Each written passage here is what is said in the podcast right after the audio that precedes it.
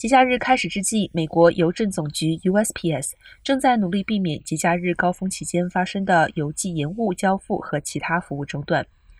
邮政服务需要雇佣两万八千名季节性工人以满足需求，因此正在大举招聘。但招聘并不容易，因为劳动力市场非常紧张，全美范围内的招聘都非常困难，包括在加州。